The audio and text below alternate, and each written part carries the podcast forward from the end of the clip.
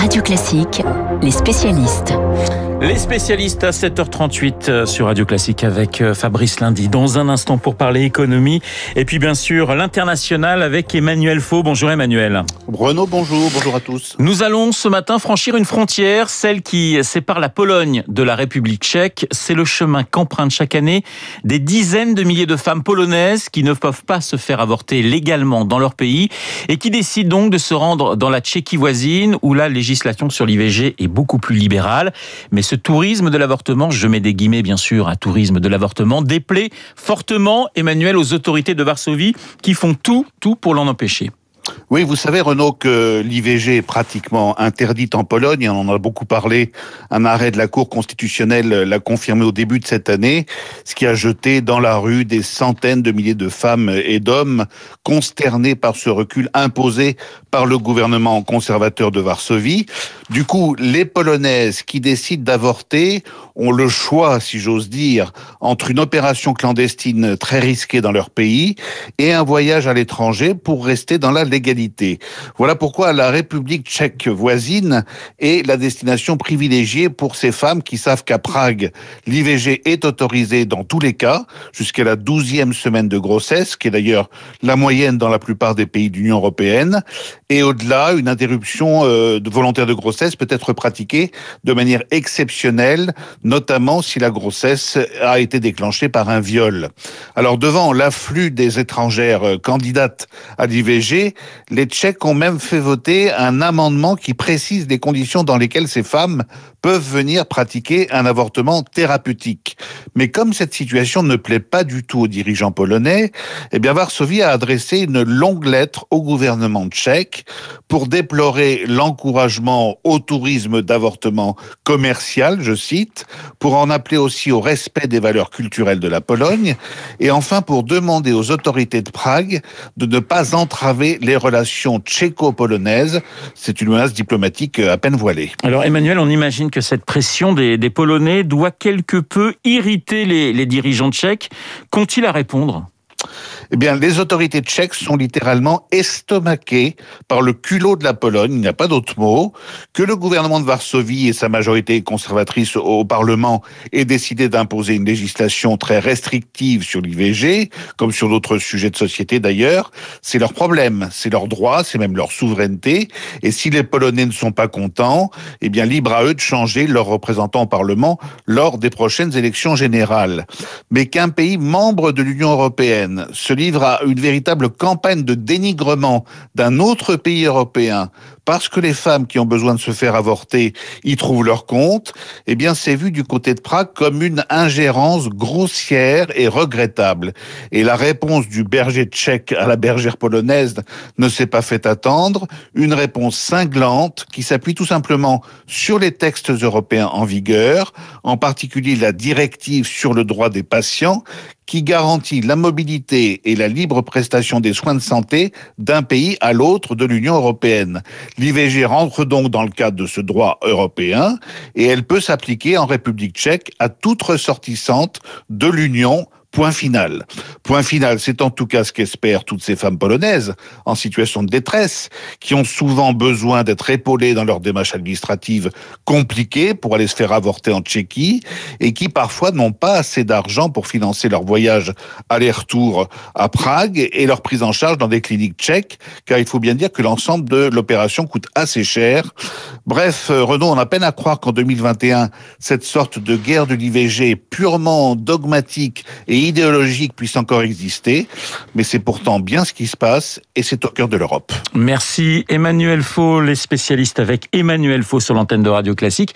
Et à 7h42, eh bien nous retrouvons Fabrice Lundi pour parler euh, économie. Fabrice, encore de bonnes nouvelles et cette fois, elles viennent d'Airbus avec un, un, vrai message de confiance dans la sortie de crise. Ah ouais, parce que s'il y a un secteur qui a été euh, frappé de, de plein fouet, bien sûr, c'est le transport aérien avec ses avions donc cloués au sol, des pays interdits, le confinement L'année 2020, c'était un vrai désastre. Hein. Pour les compagnies, par exemple, on évoque une perte de 120 milliards de dollars. Alors, sauf que, ben, on est en 2021 maintenant.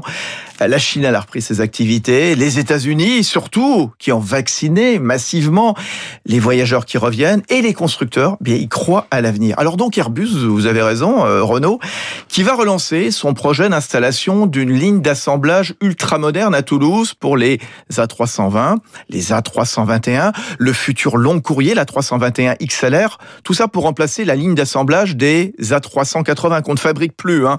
Euh, la 321, c'est une version allongée de la 320. La moitié des ventes de monocouloirs de l'européen, c'est énorme donc, hein, c'est un best-seller. Ils sont actuellement assemblés aux États-Unis et en Allemagne. Depuis le début de l'année donc, ce qu'on voit, c'est qu'Airbus a repris ses livraisons sur ce segment. Du côté de la fabrication, ça redémarre, tranquillement peut-être, mais enfin en tout cas ça redémarre. 40 par mois au milieu d'année, 45 à la fin. Objectif, 60 monocouloirs à l'horizon 2023-2025. 60, c'est-à-dire ce sont les niveaux euh, d'avant-crise. Et on voit aussi, bah, côté euh, finance, le constructeur qui renoue avec les bénéfices au premier trimestre après une année dans le rouge. Alors globalement, ça va mieux, ça va mieux que Boeing, qui perd toujours beaucoup d'argent, l'américain, mais lui aussi commence à revoir des commandes, notamment son 737 MAX autorisé à revoler après deux crashs meurtriers, même s'il demeure un problème électrique à régler, et l'américain qui pense même déjà à un petit frère pour le MAX en 2023, lequel prendrait de l'avance d'ailleurs sur le futur moyen courrier d'Airbus. Là aussi, on y croit donc.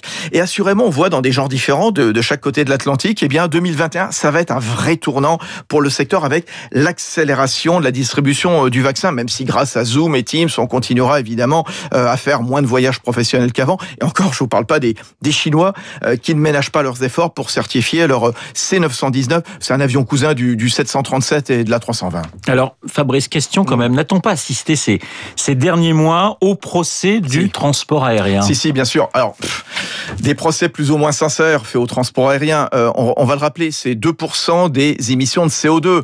Alors c'est beaucoup, on va dire, ça, reste quand même 3 à 4 fois moins euh, que la voiture. Vous parlez de procès. Ah oui, c'est le gouvernement français qui va supprimer des dessertes courtes à Air France en échange de l'aider, avant de confier ces mêmes créneaux à des concurrents irlandais, britanniques. Bon, on comprend pas trop l'intérêt. C'est Greta Thunberg qui culpabilise ses compatriotes au point que le deuxième aéroport de Stockholm, il l'annonçait le mois dernier, va fermer définitivement. C'est la maire d'une ville poitevine qui traumatise les enfants sur les avions. Euh, bah oui, bon, pas terrible. Ce sont aussi des, bah, des militants de Greenpeace qui étaient rentrés sur les pistes de Roissy en début d'année pour peindre en vert un appareil. Alors, au-delà de ces coups d'éclat, euh, le principal défi pour l'avenir, euh, c'est évidemment l'environnement pour continuer euh, d'attirer les grands constructeurs, euh, les compagnies historiques. Elles n'avaient pas attendu ces oukases, elles n'avaient pas attendu la crise sanitaire. Recherche de matériaux plus légers. Vous savez que chaque gramme de trop, il est scruté, voire même pour le plus petit câble. On parle d'éco-pilotage, on parle de carburant vert. Tiens, Airbus, là aussi, il y a quelques jours, euh, veut faire voler ses avions avec 100% de biocarburant, comme Boeing. Alors ça va prendre du temps, ça va prendre de l'argent aussi. Il y a des essais qui sont en cours sur un kérosène constitué d'huile recyclée qui réduirait ses émissions de 80%. C'est bien parce que ça limite les, les rejets, c'est moins bien parce que c'est cher. Et, et, je suis tombé sur une étude d'un ancien commandant de bord, euh, Francis Paulet, qui résume bien les enjeux des constructeurs aériens. Qu'est-ce qu'il dit? Plusieurs pistes, explorer l'inconnu la piste de l'avion hybride, l'avion électrique. Alors, il y a quand même une, réserve, parce que compte tenu du nombre de, de batteries à embarquer, il faudrait y mettre moins de passagers. Pas forcément rentable. L'hydrogène, là aussi, pareil. Cette énergie, elle a besoin d'un volume de stockage quatre fois plus grand que le kérosène. Donc, évidemment, moins de passagers. Ce qu'il dit aussi, c'est faut faire attention à l'inattendu. Suivre les travaux de recherche dans des domaines éloignés de l'aviation, comme par exemple les réacteurs à fusion nucléaire, pourquoi pas?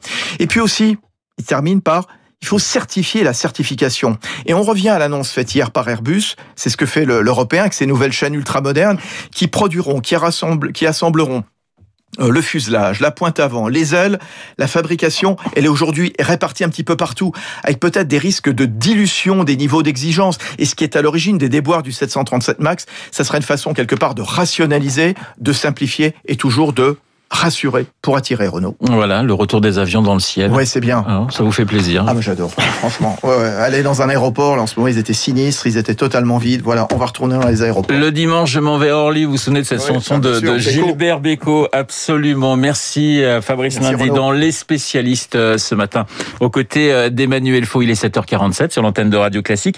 Il y a beaucoup de musiciens, figurez-vous, qui sont morts un, un- un 14 mai. Sidney Bechet, par exemple, le 14 mai euh, 1959. Il a d'ailleurs une particularité, Sidney Bechet, c'est qu'il était né aussi un 14 mai en 1897. Je sais qu'on en parlera avec l'ami Christian Morin dans, dans Tous Classiques euh, à partir de, de 9h30. Autre grande star, autre grand, grand chanteur qui nous a quitté un 14 mai, le 14 mai euh, 1998, c'est Frank Sinatra, New York, New York, bien sûr, Stranger in the Night, mais j'aime beaucoup cette petite reprise de The Girl from Ipanema, rien que pour vous, écoutez. Tall and young and lovely, the girl from Ipanema goes walking, and when she passes, each one she passes goes, ah. When she walks, she's like a samba that swings so cool and sways so gentle that when she passes, each one she passes goes, C'est très sympa, Frank Sinatra, The Girl from Ipanema, chanson brésilienne, mais reprise avec talent par le crooner américain. Un autre crooner dans le studio de Radio Classique, un grand guitariste, figurez-vous, Marc Bourreau, pour le journal imprévisible dans quelques instants.